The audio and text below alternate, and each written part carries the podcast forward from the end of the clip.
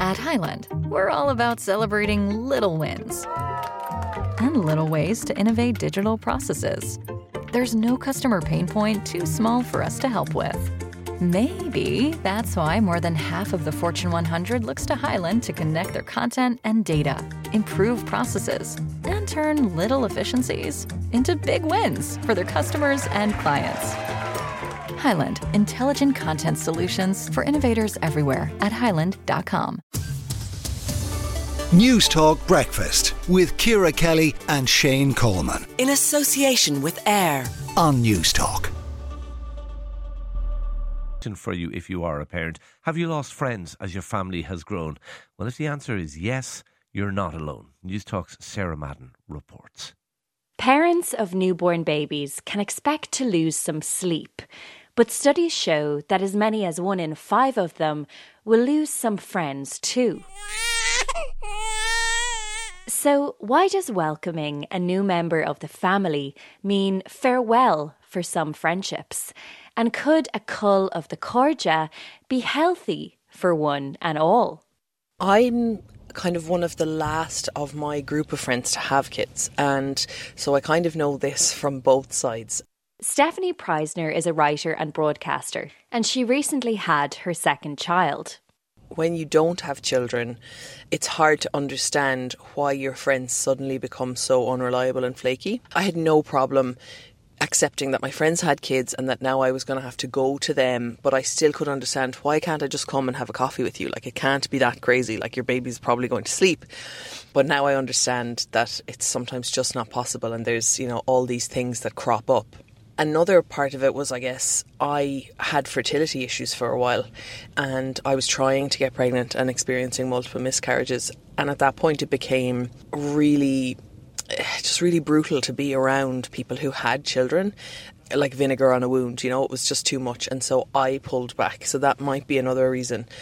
But now that I have children, you don't lose friends in a big dramatic fight. It's just like a slow abrasion of cancelled plans and missed opportunities where you make a plan and then someone has a snotty nose or someone has a cough or your friend changes the location and it's much easier I guess then to organize to meet up with friends who have children generally those plans get cancelled too because one of the children is sick or one of the parents has to do something but people are more understanding also I think people stop inviting you and stop visiting. I have noticed that it's a two way thing. Yes, the mother might reduce the investment in her friends, but definitely friends also step back. And maybe that's because other people's children are kind of grotesque and you don't want to be around a crying baby. But maybe it's also because there's a misconception that new mothers want to be left alone. It is something that I'm conscious of, but I just don't know how to control it. Not all new parents, however, see shedding friends as a bad thing. I see it as healthy, but also I think especially necessary because it's really a time that you start to set your boundaries because you have a lot less time and a lot less energy and a lot less attention for other things than building your family. And I think you need to be also with your friendships more more efficient.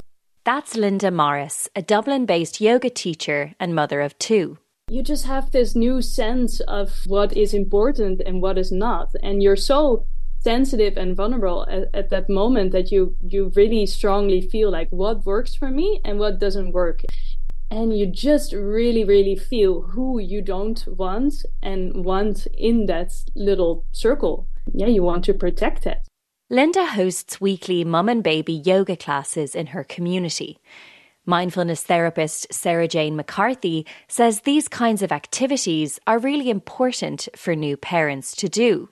COVID shone a light on how important it was when they all stopped. We really saw that actually it had nothing to do with massaging your baby or shaking a rattle in front of your baby's face or singing nursery rhymes to your baby or teaching your baby sign language and it had everything to do with that cup of tea and coffee at the start or at the end with a bunch of moms who are in the same boat as you. Sarah Jane says that though some people may lose friends to parenthood, it's a wonderful time to make new friends too. And it can be slightly cringe because it is kind of like being, you know, back in the playground again. Hi, you know, my name's do you want to be my friend? But actually, everyone's in the same boat. when you go on in your parenting journey, you will meet people who are on a similar path to you. So it actually is great to sort of travel with them. You can end up meeting someone in your parenthood journey who actually becomes incredibly close. You know far more about each other's lives because your lives are kind of more intertwined. It doesn't necessarily mean that friendships are gone forever. I think there's kind of seasons in people's friendships, and I think you can kind of come in and out of people's lives. And like that, the true friends will will come back.